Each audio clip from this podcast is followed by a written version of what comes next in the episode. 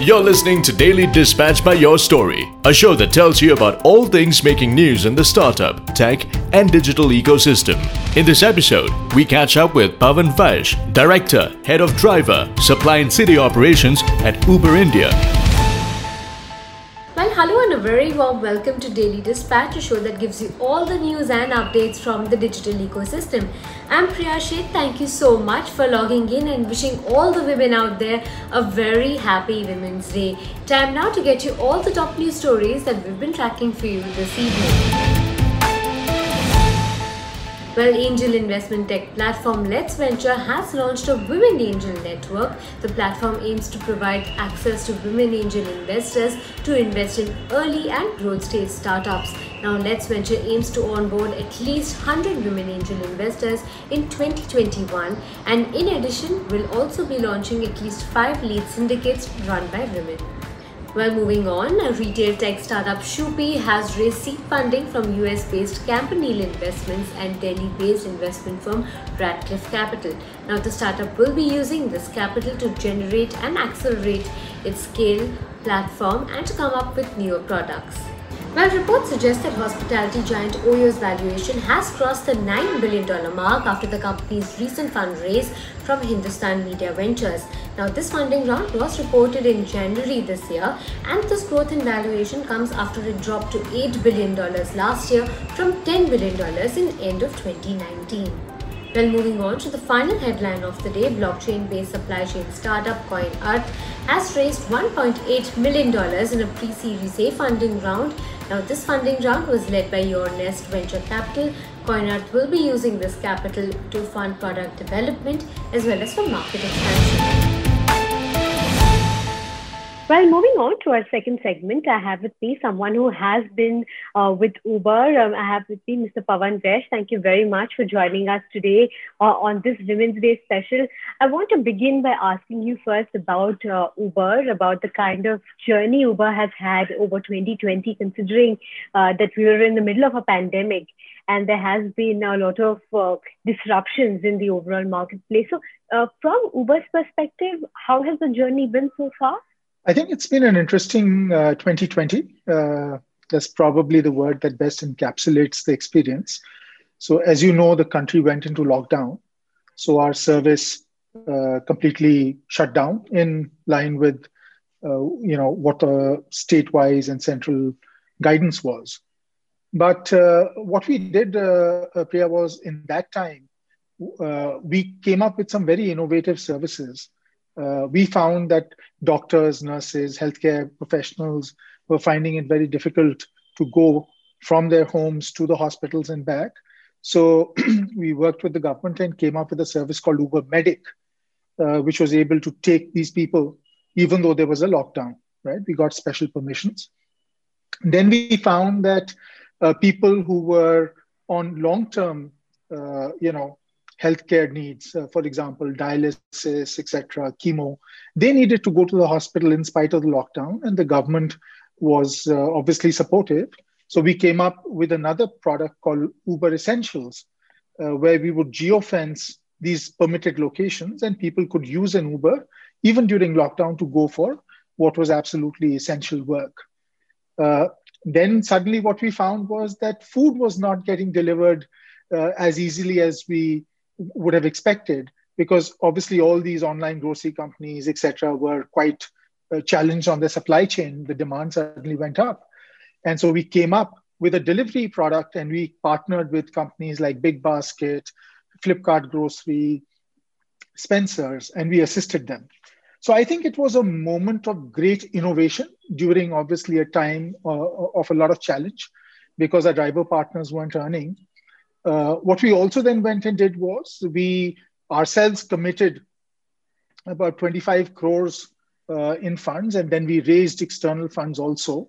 And over 100,000 partners benefited from direct deposits into their accounts because during this time they weren't driving. So we wanted to support their families.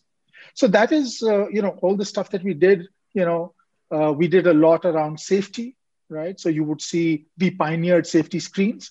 So uh, over a 140,000 autos and roughly 40, 50,000 cars now have safety screens in them. Uh, as far as the business is concerned, I think uh, very pleased to share that once the lockdown stopped, right, the recovery has continued to improve.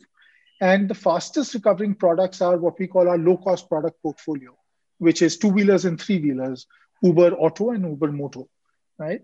And uh, Uber Auto in many cities has actually exceeded the pre COVID uh, number. So now it is actually on a growth path.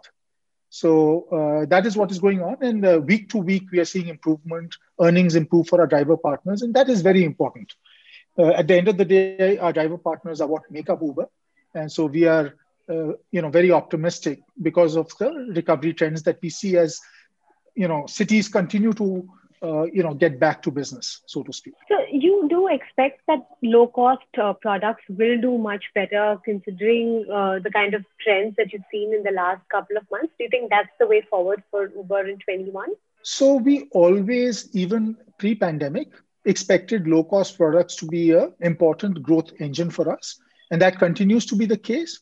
But what i would say is that the recovery is front loaded with the low cost products because uh, as more offices open then of course you know and recreational use goes up then the car use case will continue to increase. So it is not that you will see growth in this product portfolio at the expense of cars? It's just a matter of timing in my uh, opinion. You know uh, as we speak there are a lot of uh, riders and we've been speaking to uh, a lot of people and they're saying that you know is it safe to travel by an uber or an ola or any other cab service considering that uh, you don't know who was this other person who sat in the cab before them? So uh, how would you address those concerns you know considering that covid is such an infectious uh, infection? So I think a uh, very valuable concern, and we found a lot of this maybe in the initial parts of the lockdown, where uh, and then uh, less so now, which is why we landed up putting such a large number of safety screens in our vehicles,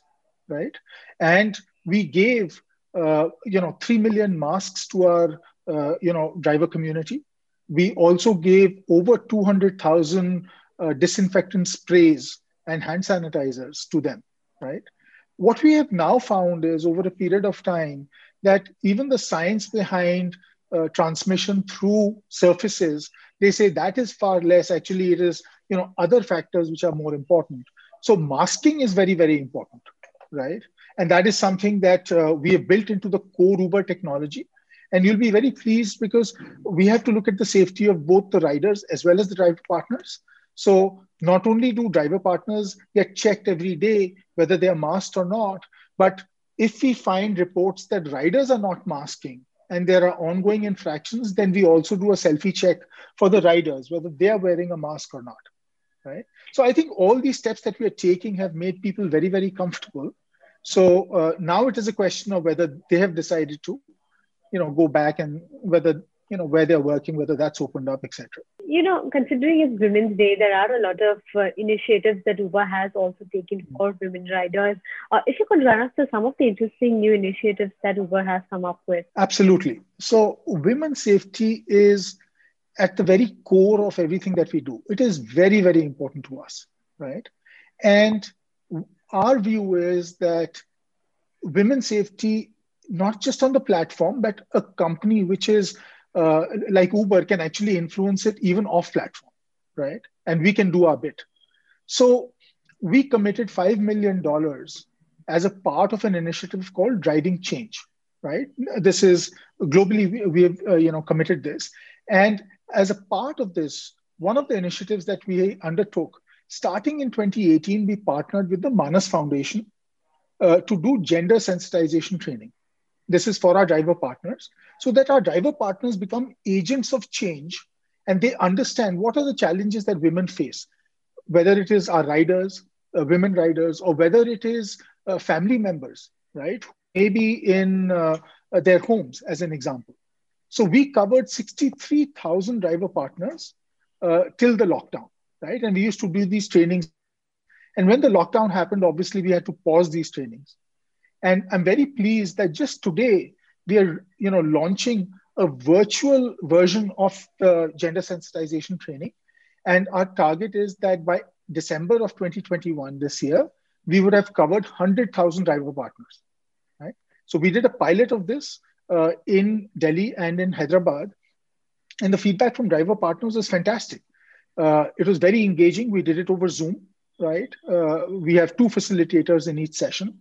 And driver partners are very participative, right? So we're going to be taking this now from the seven cities where we started out to 34 cities, right? So significant expansion.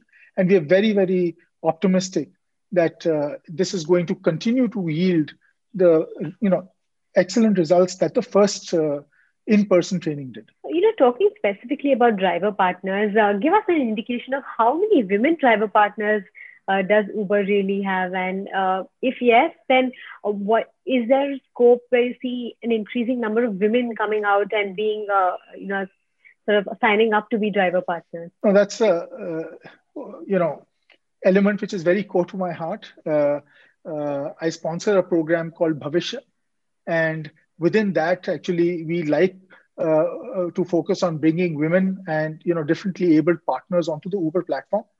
And compared to just you know the sheer scale of Uber uh, uh, in India, the number of women partners is not that many, but we see a phenomenal opportunity. Very recently, we onboarded 18 women partners in Hyderabad uh, in a collaboration, you know, with the government there. So whether it is cars, whether it is, you know, three wheelers, two wheelers, you know, we would be very, very excited to continue to onboarding them. We are very supportive of that. Uh, they make some of our best driver partners, right? Excellent feedback. So we are very, very encouraged. But that will continue. We still have you know far less than we'd like. Uh, you know, there are some cab services that operate only for women. Are you going to launch Uber women fleets, considering that? Uh, from the safety perspective, also, if there are late night drives or uh, late night rides, you know, that would be preferable to several women who are traveling out there. At our scale, when we operate, you need a you know fairly large number of women drivers to be able to have a service which is reliable, right? So I think till the number of women drivers who actually opt for this as a profession increase or this as a calling increase, uh, that is hard to do unless it's something very, very niche just at the airport. So no immediate plans to do a only women driver service. All right. On that note, many thanks for joining us today. It's been really a pleasure speaking with you and good luck with your ride on Uber in 2021. Thank you so much thank, for being a part you, of Priya. Daily Dispatch. Thank you so much. Thank you, Priya. Real pleasure. Well, time now to say goodbye. Many thanks for joining us on this special edition of the Daily Dispatch. I'll see you tomorrow at 5 pm. Goodbye and see you tomorrow. Follow us on Facebook, Instagram, Twitter, and YouTube. Just look for your story or log in to yourstory.com. Thanks for listening to Daily Dispatch by Your Story.